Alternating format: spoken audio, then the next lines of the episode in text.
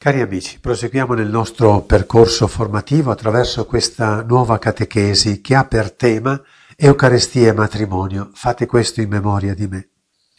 Nella prima catechesi abbiamo spiegato un po' il perché di questo accostamento Eucaristia e matrimonio e nel nostro approfondire il tema ci siamo ritrovati in compagnia di Giovanni Paolo II che più volte ha affermato il carattere sponsale dell'Eucarestia e il suo rapporto peculiare con il sacramento del matrimonio, arrivando a dire l'Eucarestia è il sacramento della nostra redenzione, è il sacramento dello sposo e della sposa. Già è tutto dire che venga affermato questo, Eucaristia come il sacramento dello sposo e della sposa. Abbiamo cercato di cogliere qualche cosa di ciò che è nascosto nella storia d'amore tra Dio e l'umanità. In quell'espressione di Gesù all'inizio dell'ultima cena ho ardentemente desiderato mangiare con voi questa Pasqua e così scoprire che con l'Eucarestia si realizza un incontro d'amore unico al mondo tra Gesù, figlio di Dio, e ogni persona. Basterebbe dire questo per essere già nel mondo dei sogni, tra virgolette, la singola persona e Dio. Nell'Eucarestia io ho Gesù, figlio di Dio. Quando io vado all'Eucarestia mi unisco al mistero di Dio. Un amore così grande che dà, che dà eh, senso ad ogni altro amore. Anzi, abbiamo capito che solo nell'Eucarestia il matrimonio appare in tutta la sua luminosità e in tutto il suo significato. In questa catechesi vorremmo cercare di vedere quale rapporto c'è tra fate questo in memoria di me dell'ultima cena e la dimensione sacramentale del matrimonio. Partiamo con quello che ci dice la Bibbia sul significato di questa parola. Fate questo in memoria di me. Per la parola Bibbia, ricordare, far memoria, non è semplicemente richiamare alla memoria un evento, una persona, con un atto interiore, intellettuale o psicologico, ma significa, far memoria, ricompiere un atto, sapendo che ha la stessa efficacia. Richiamarlo con la, il racconto della sua storia e sapendo che nel momento in cui si richiama ha in quel momento la stessa efficacia. Memoria e azione sono intimamente connesse e perciò è una memoria sempre efficace. L'attualizzazione di un fatto compiuto da Dio nel passato avviene con la proclamazione di un racconto che narra quell'intervento di Dio e tramite il racconto l'efficacia di quell'intervento di Dio continua nella storia. Per venire a noi significa che il fate questo in memoria di me è un comando esplicito di Gesù di riattualizzare rivivere nel tempo quel gesto e quel contenuto vissuto da Gesù. Cioè non è ricordatevi, mi raccomando, non dimenticatevi di me, portatemi fiori sul cimitero, no, direbbe qualcuno. Non è un ricordatevi di me, fate questo per rivivere quel mistero che abbiamo celebrato. Significa che ogni volta che ripetiamo quelle parole e quei gesti, entriamo in contemporaneità e in condivisione con la morte e la risurrezione di Gesù espresse nell'ultima cena. Tutte le volte che diciamo fate questo in memoria di me, noi riattualizziamo quella stessa cena. Scompare il tempo e noi siamo commensali di Gesù nel cenacolo. Questo è il significato profondo del fate questo in memoria di me. Certo, per la nostra cultura e il nostro modo di pensare è un po' difficile riuscire a entrare in questa logica che invece appartiene a tutta la storia del popolo ebraico, appartiene a quella, a quella cena dell'agnello che Gesù celebrava quel giovedì, quel giovedì santo, e alla quale ha sostituito la sua vita, il dono del suo corpo. Però ho pensato ad un, ad un, eh, ad un esempio umano, un esempio umano che ci aiuti a, a, capire il significato del far memoria.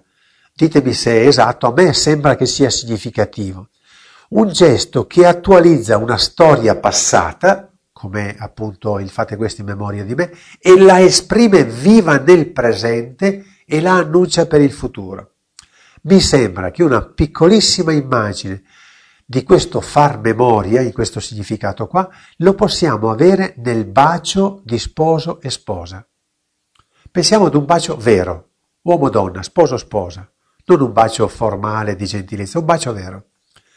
Ogni bacio vero contiene e riesprime ora, ora, qui, ora, mentre te lo do, una storia che abbiamo tra di noi Ah, ma non solo, ma è garanzia di un legame. Ti bacio perché voglio amarti anche domani.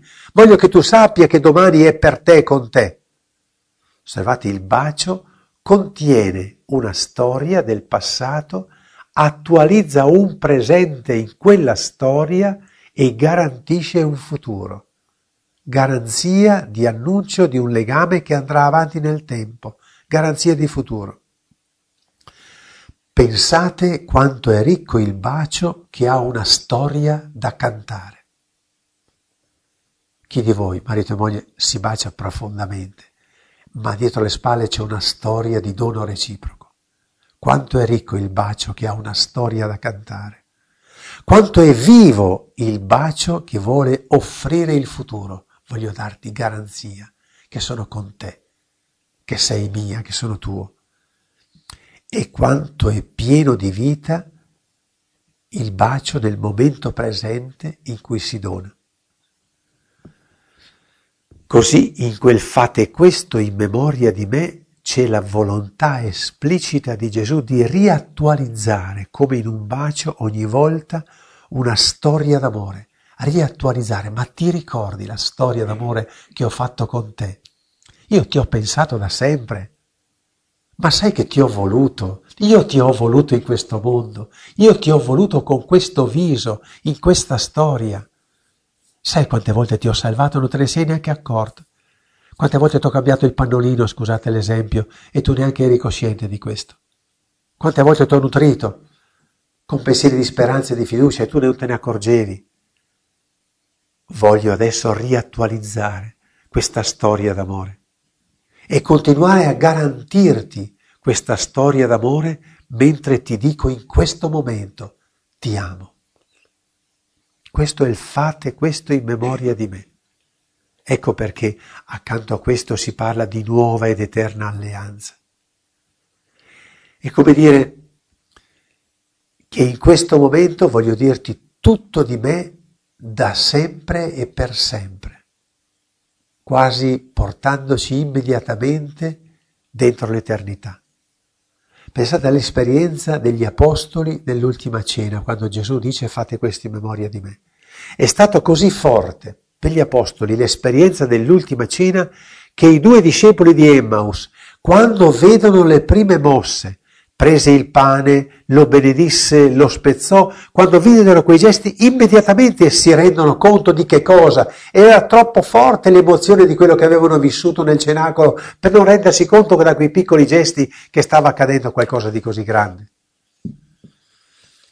Ma chi rende possibile questa riattualizzazione? Che questo incontro d'amore straordinario in quel corpo eucaristico dato per amore venga vissuto e attualizzato per me, per me oggi. Sintesi di una storia, annuncio, garanzia di un futuro, gioia immensa del presente. Chi è che lo rende possibile? Chi rende possibile questa attualizzazione del mistero di incarnazione, passione, morte e risurrezione di Gesù? È lo Spirito Santo. È Lui che al momento della consacrazione, grazie all'epiclesi, L'invocazione dello Spirito Santo viene sul pane e sul vino e li rende corpo e sangue di Gesù. Come Gesù è stato concepito nel grembo di Maria per opera dello Spirito Santo, così nelle mani di quel sacerdote, per opera dello Spirito Santo, quel pane e quel vino diventano corpo e sangue di Gesù, vivi e vivificanti, come nella risurrezione venne sul corpo morto di Gesù lo Spirito Santo e lo risuscitò. Ma attenzione, andiamo subito a un particolare che è travolgente. Ma cosa si attua in quel dare il corpo per amore? Qual è lo scopo di Gesù dare il corpo di, di, per amore? Raggiungere solo me, nella mia personalità, nella mia singolarità. Il fate questo in memoria di me. Prendete, mangiate, prendete, bevete. Cosa vuol dire? Significa che contiene il compimento del suo farsi presente. Cioè Gesù, dandoci il suo corpo per amore, vuole arrivare fino in fondo, che non è solamente unirci fisicamente a Lui singolarmente, ma il farci corpo con Lui, condividere tutto, diventare uno con Lui. Cioè il miracolo, tra virgolette, non è che Gesù raggiunge e prende contatto con me personalmente, è che ci fa in quello stesso medesimo istante un corpo solo tra noi. Non so come dirlo in altre parole, è straordinario che io, singola persona povera, possa incontrare Gesù personalmente, unirmi al suo corpo per amore e questo è un miracolo. Ma il secondo è che mentre io mi unisco a Lui, ci fa un solo corpo tra di noi. Ci fa far corpo con Lui tra di noi. Ci fa condividere tutto, condividete tutto con me, da ora e per sempre, uniti in un solo corpo. Il rendersi presente nel pane ha come scopo unirsi a ciascuno di noi e unirci tra di noi in Lui che è una dimensione che viene abitualmente trascurata. Perché io penso nel ringraziamento alla comunione, penso a Gesù che è venuto in me, ringrazio, lo lodo, lo benedico, chiedo grazie, ma non faccio ringraziamento che, Signore, della nostra diversità hai fatto un corpo solo. Signore, di tanti chicchi di grano così diversi, stai facendo un unico pane. Signore, di tante parole diverse, stai facendo un'unica parola all'ode del, del Padre. Prodigio che scaturisce dall'Eucarestia, un solo corpo. È pane per essere mangiato e per formare un solo corpo.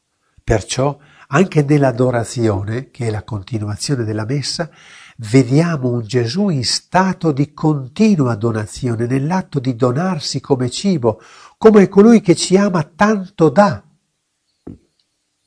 Per questo è significativo nell'adorazione vedere il pane, non vedere soltanto un ciborio, una pisside, un contenitore dorato che contiene le particole, perché il contenitore dorato non mi comunica un messaggio, so che dentro ci sono le particole, va bene, ci arrivo lo stesso, ma vedere il pane è lì per dire cosa? Mangiami, diventate uno con lo stesso pane. Dai, diventate uno con lo stesso pane. Fate uno sforzo, diventate uno, un solo corpo con me. Fatevi uno con me, mangiatevi e diventate uno con me. Il pane è supplica. Mangiami. Prendete e mangiate. Quella parola dobbiamo sentirla, sentirla viva tutte le volte che andiamo all'adorazione. E allora comprendiamo come c'è scritto sopra ogni ostia consacrata, non c'è amore più grande di chi dà la vita. Questo dare la vita di Gesù.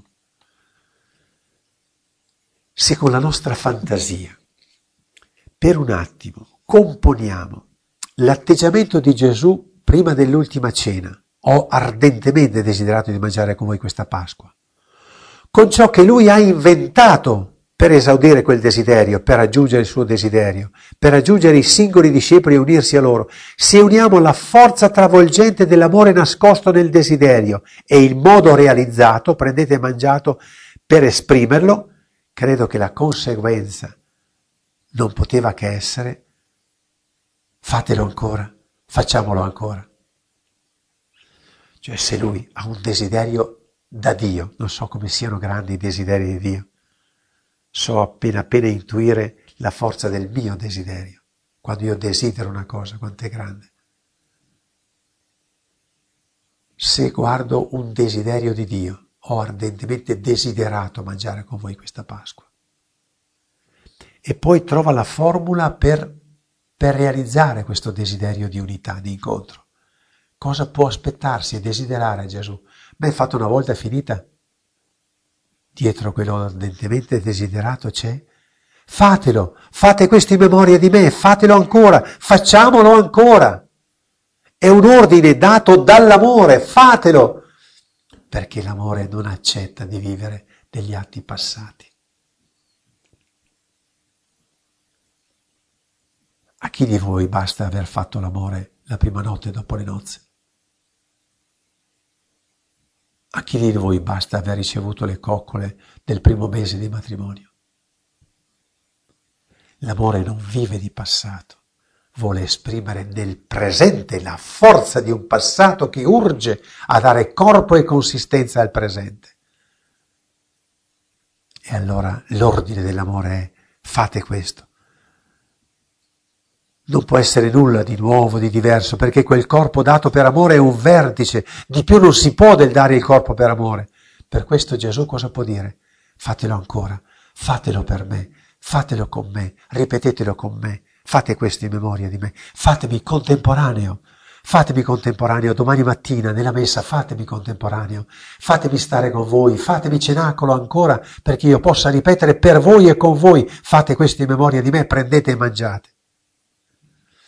Fatemi contemporaneo, rendetemi presente ad ogni uomo e donna di questo mondo, fatemi vicino, ad ogni uomo, fatemi vivere l'amore di donazione concreto del mio corpo, fate sì che io possa dare il mio corpo a ogni persona. Quanto è grande il desiderio di Dio di raggiungere ogni persona. Questa è la volontà del Padre mio, che nessuno vada perso di coloro che mi ha dato. fatelo ancora, fatemi vivere la possibilità di donare il mio corpo a ogni persona per fare corpo tra le persone. Attenzione sempre ai, ai due versanti. Potermi donare a ogni persona per far corpo tra le persone. Fate questo in memoria di me e andare con lui. Seguitemi, vi farò pescatori di uomini venite con me per dire ancora che il Verbo si è incarnato, che sono morto per consegnarmi a ciascuno. Dimmi che con me vuoi vivere l'amore con l'umanità che incontri.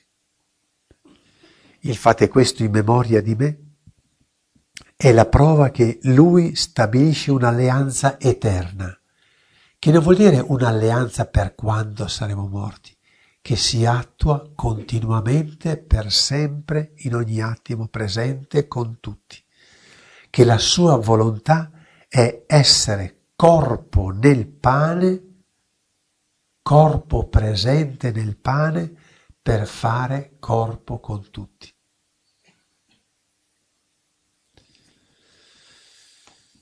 E allora a questo punto possiamo fare il passaggio al matrimonio in questo suo dare il corpo per amore, per unire a sé ogni uomo o donna che risponde al suo amore. In questo suo dare il corpo, a cosa assomiglia? A cosa fa riferimento? C'è qualcosa sulla terra al quale può fare riferimento? In questo dare il corpo per amore? È chiaro dona valore e significato. Anzi, moltiplica il valore e il significato di un gesto infinitamente più piccolo del suo, ma ugualmente vissuto per amore, che è il dono del corpo per amore nella vita di coppia. Quando noi nell'Eucarestia contempliamo la volontà di dare tutto, quel corpo dato, quell'ostia per dire mangiami, sono tutto tuo, a che gesto può rifarsi umanamente? Se non al gesto dell'uomo e della donna che si donano tutto reciprocamente. Donare totalmente la vita per amore. Ecco perché quel gesto dell'Eucarestia moltiplica moltiplica il significato del gesto reciproco dell'uomo-donna. E tutti i gesti dell'uomo-donna, dal far l'amore a qualsiasi espressione che dica reciprocità. Questo, questa piccolissima ma importante reciprocità di coppia alla luce e nella forza dell'Eucarestia riceve valore di annunzio, di segno, di attualizzazione dell'amore più grande che è quello di Gesù per la sua Chiesa. Quando un uomo dona il corpo alla donna e la donna all'uomo, quando l'uomo e la donna si donano gesti di tenerezza, di sensibilità, di vicinanza, di accoglienza, annunciano, dicono guarda sì, io ti faccio una coccola, una tenerezza, ma c'è un amore più grande che ti stracoccola, ti stratenerezza, che è quello di Cristo per te. Per cui ogni coppia, ogni gesto diventa attualizzazione e annuncio di quel gesto, di quell'amore grande. Tutti gli sposi, piccoli annunciatori di questo mistero grande. Lo richiama limpidamente l'Apostolo Paolo in Efesini 5 al versetto 32.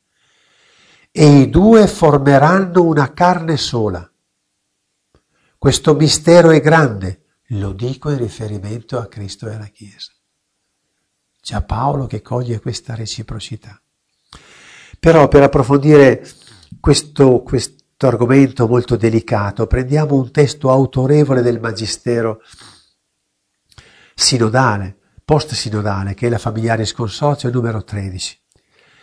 Sentite, la comunione tra Dio e gli uomini, la storia d'amore tra Dio e gli uomini, trova il suo compimento definitivo in Gesù Cristo, lo sposo che ama e si dona come salvatore dell'umanità, unendola a sé come suo corpo. Già qui vedete il linguaggio sponsale. Cristo che dona suo, si dona per amore, unendo a sé l'umanità come suo corpo. Egli, attenzione, rivela la verità originaria del matrimonio, la verità del principio. Cioè l'amore di Gesù per l'umanità, unendola a sé come suo corpo, rivela la verità del principio. Quindi il Gesù che arriva a donare il suo corpo per amore, attualizzando il mistero della Pasqua, morte e risurrezione, rimanda, rivela la verità originaria dell'uomo-donna, dell'imprincipio. Liberando l'uomo dalla durezza del cuore lo rende capace di realizzarla interamente. Dico sottovoce. Quanti di voi credono che Gesù può realizzare pienamente l'amore tra di voi? O quanti invece siete bloccati dai vostri limiti o dai limiti del marito o della moglie? Avete veramente la fede in Gesù che può liberarvi e in Gesù, poi riprenderemo questo argomento, darvi la capacità di arrivare a realizzarla interamente. Questa rivelazione raggiunge la sua pienezza definitiva nel dono d'amore che il Verbo di Dio fa all'umanità assumendo la natura umana e nel sacrificio che Gesù Cristo fa di se stesso sulla croce per la sua sposa la Chiesa. In questo sacrificio di Gesù Cristo per l'umanità, di Gesù Cristo per la Chiesa. In questo sacrificio, che viene attualizzato nell'Eucarestia, si svela interamente quel disegno che Dio ha impresso nell'umanità dell'uomo e della donna fin dalla loro creazione. Cioè in quel sacrificio, in quel donarsi totalmente per amore sulla croce, che è ripresentato, attualizzato nell'Eucarestia, l'Eucarestia ripresenta il mistero della Pasqua, no? Si svela, si svela quel disegno che Dio ha impresso nell'uomo e nella donna fin dalla loro creazione. Nell'Eucarestia io trovo svelato a quale livello di amore chiama la mia coppia di sposi. L'Eucarestia specchio della sponsalità. A quale livello mi chiama ad amare quest'uomo, questa donna? Quanto siete poveri ancora nel comunicarvi l'amore, in forza di tutte le ragioni che invocate.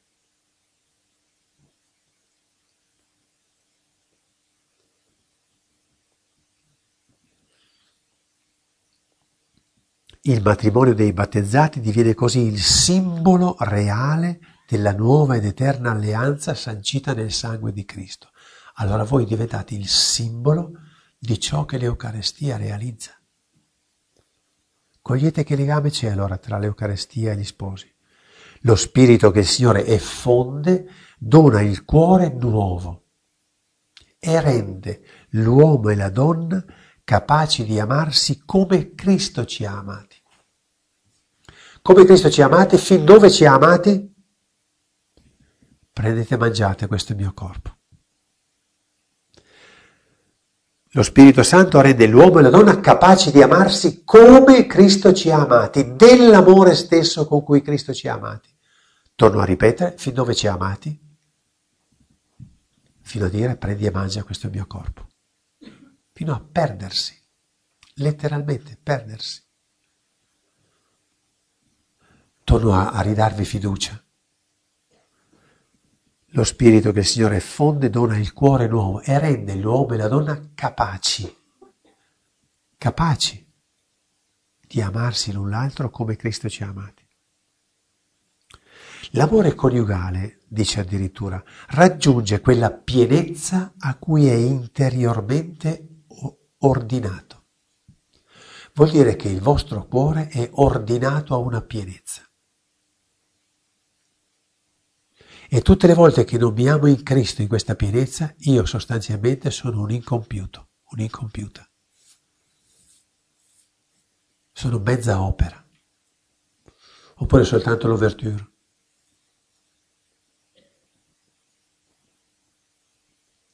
Raggiunge quella pienezza a cui è interiormente ordinato. E questo non occorre spiegarlo. Voi avvertite che dentro aspirate alla totalità. Solo che dopo finite, e qui, e qui è brutto, finite per accontentarvi. Cosa vuoi che mi dia di più? Lui che mi dia di più lei.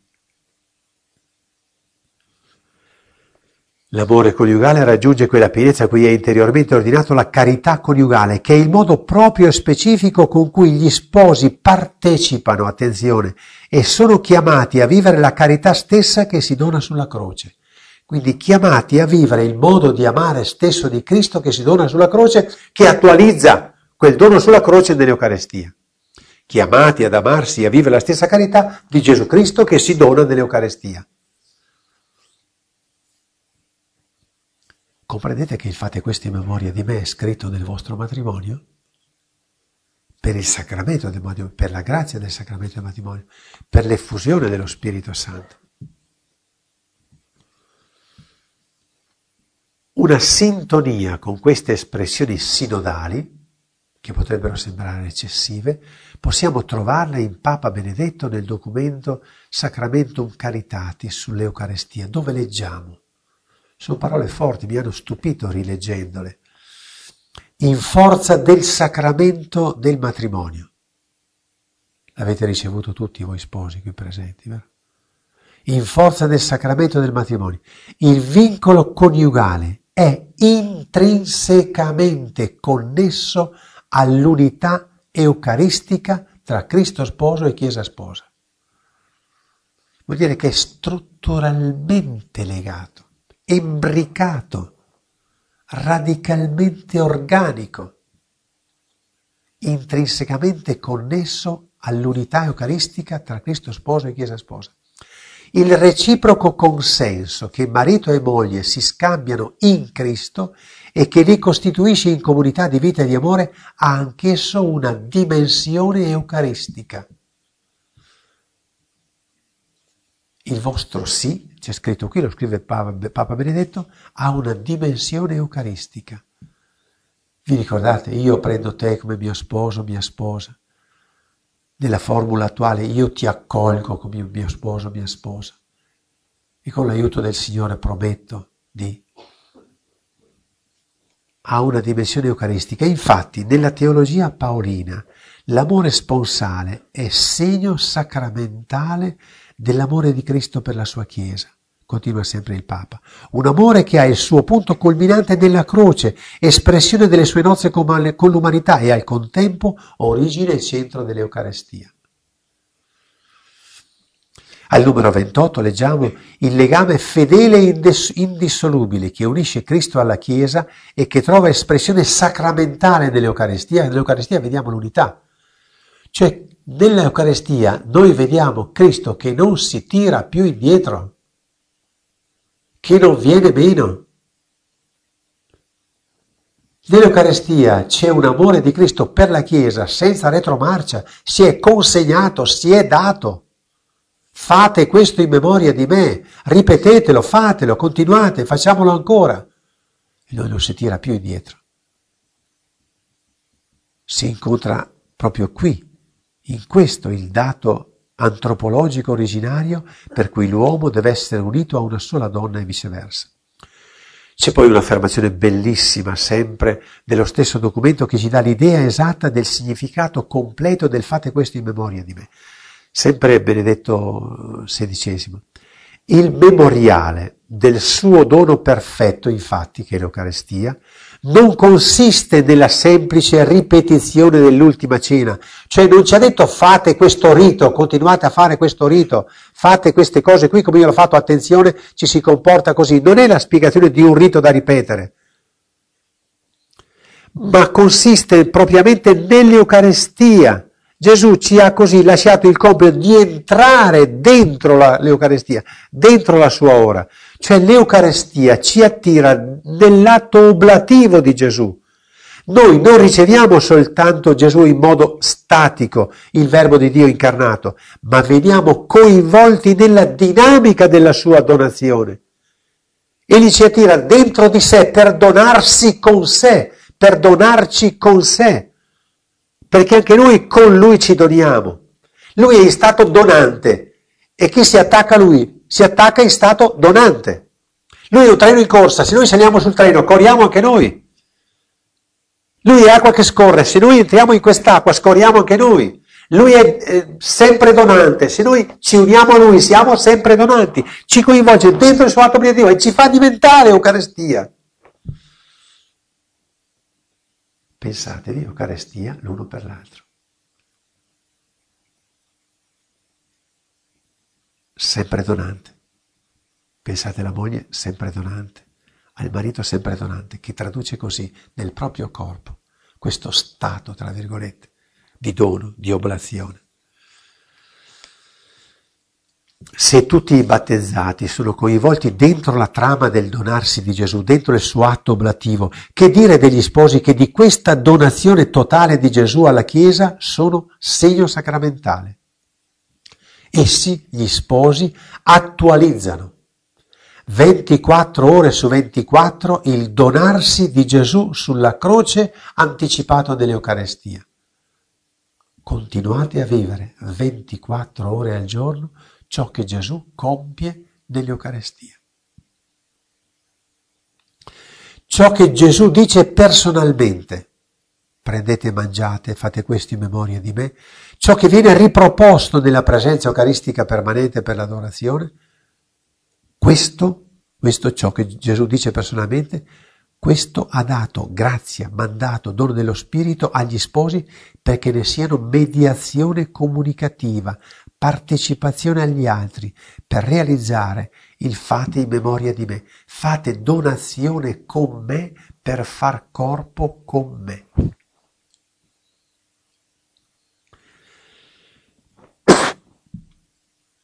Vedete, nel fate questo in memoria di me, al centro vi è Gesù.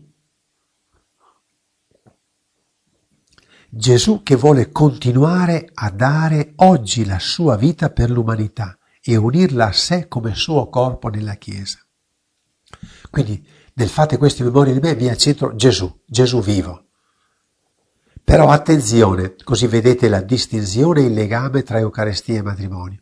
Attenzione, nell'Eucarestia è Gesù personalmente, è Gesù in diretta, è Lui, la sua persona che si coinvolge nel fate questo in memoria di me, è Lui che dice questo è il mio corpo, questo è il mio sangue.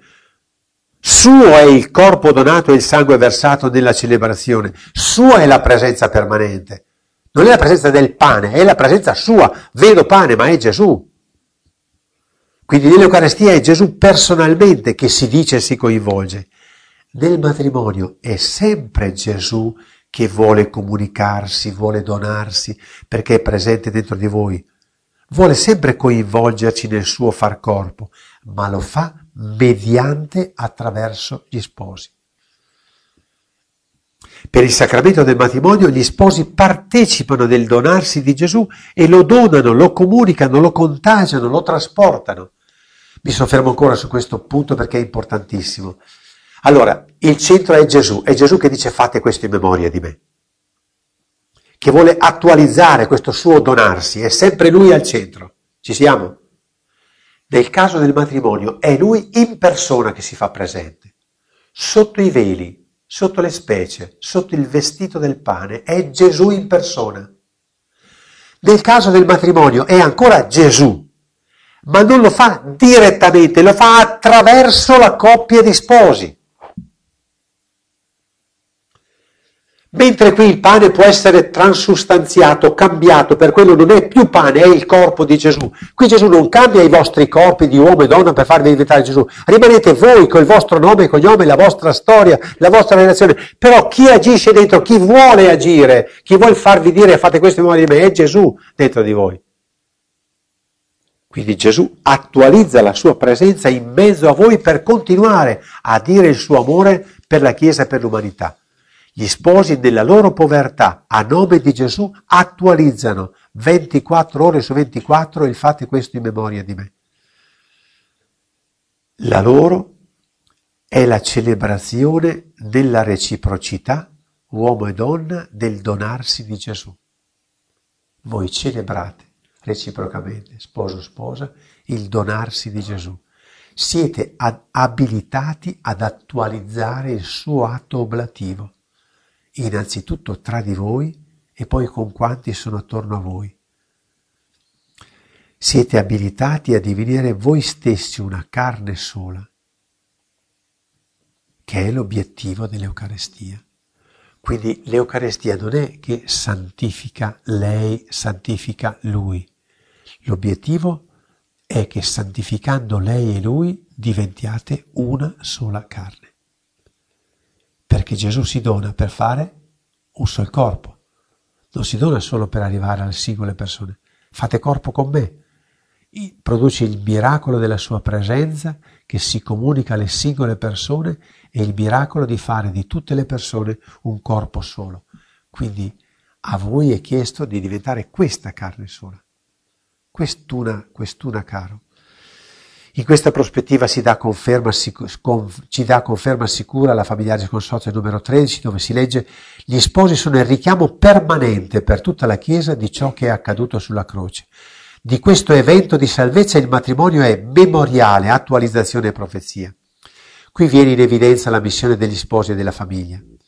Fate questo in memoria di me di Gesù che vuole incontrare nell'amore ogni persona e non è più soltanto attualizzato per i credenti nel segreto della celebrazione delle chiese o nel silenzio adorante di una cripta, ma si può e si deve far memoria di Gesù, del suo gesto oblativo anche per le strade, nelle piazze, negli uffici, nelle case.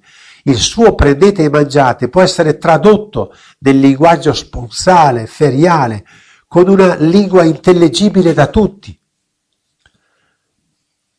a messa non vengono tutti, ma possono partecipare al mistero di Gesù che si dona per amore attraverso le coppie di sposi con il loro sacramento. Non entrano nel cenacolo, ma entrano nel dono reciproco di un uomo e di una donna e colgono la bellezza di questo dono di amore. Il mistero di fede eucaristico può essere tradotto, trasportato dal mistero grande, il mistero di fede, vi ricordate quello che si dice dopo la consacrazione, il mistero della fede. Il mistero della fede può essere trasportato, comunicato dal mistero grande che è il matrimonio. In questo far memoria vi è perciò una liturgia che si allarga a cerchi concentrici che partendo dal loro reciproco donarsi sposo, sposa, genitori, figli, si allarga a partecipare il proprio essere chiesa, essere corpo ai vicini, parenti e colleghi, fino ad essere abitualmente, abitualmente dono, sacramento grande per il mondo intero. Approfondiamo solo il primo di questi cerchi, gli altri due, partecipare del proprio essere Chiesa ad altri e la missione nel mondo verrà svolta nelle catechesi successive, la settima e la nona. Fate questo in memoria di me. Liturgia di casa, possiamo chiamarla così. La liturgia di casa che dura tutto il giorno è dare corpo, consistenza di gesti, di parole, della relazione sposo-sposa al donarsi totale per amore di Gesù. Voi vivete l'Eucarestia in chiesa e potete dare consistenza all'Eucarestia nei vostri corpi in casa, nel modo con cui vivete sposo, sposa, genitori e figli. Sapere e vivere di essere nella possibilità di amare come Gesù che si dona nell'Eucarestia. È un far memoria di un amore ricevuto e di un amore che è presente. L'intenzione in ogni gesto e parola li consacra, per così dire, a comunicarsi l'infinito. Cioè quando io, davanti a tantissime piccole situazioni di casa, con mia moglie, con mio marito, nel fare, nel dire, nell'abbracciarsi, io vivo questa coscienza di amore grande che ho dentro, io comunico l'infinito a quella persona che mi è accanto, anche solo preparando da mangiare. Potremmo dire si passa così dall'abitudine, dal ripetitivo al far memoria. Capite adesso la differenza? Provate a pensare quante cose fate per abitudine in casa, ripetitive. Se io ho capito cos'è far memoria, non c'è più nulla che si ripete in casa. Perché ogni gesto, anche semplicissimo, viene caricato di amore, viene caricato di un valore aggiunto che è essere in presa diretta con la fonte dell'amore, con lo Spirito Santo, unico attualizzatore dell'amore grande, fino a fare della mensa, non solo della, del letto matrimoniale, ma di tutta la vita di casa e particolarmente della mensa, del tavolo di casa, il richiamo più evidente ad un altro tavolo, ad un'altra mensa, quella eucaristica. Fatelo questo legame, non abbiate timore di legare tavola e altare, altare e tavola. Anche se magari per questione di orari diversi, di problemi, di scuola, di figli, mangiate una sola volta al giorno insieme, che quella tavola sia lì il posto dove esprimete il vostro fate questo in memoria di me. È il luogo della liturgia domestica. La mensa è il luogo scelto da Cristo per l'incontro più intimo con Lui. Ma anche la casa, nella casa il tavolo, la mensa può essere il luogo dell'incontro più intimo. È il luogo dove si fa dove si produce il pane dell'amore, il pane dell'unità, il pane della reciprocità, certo accanto anche ad altre espressioni, ma è lì che si produce. E voi sapete che ogni coppia che vive la propria identità può produrre pane di amore non solo per sé e per i figli, ma tanto pane da avanzarne anche per la folla, nella misura in cui si fa di quella tavola la mensa dell'amore.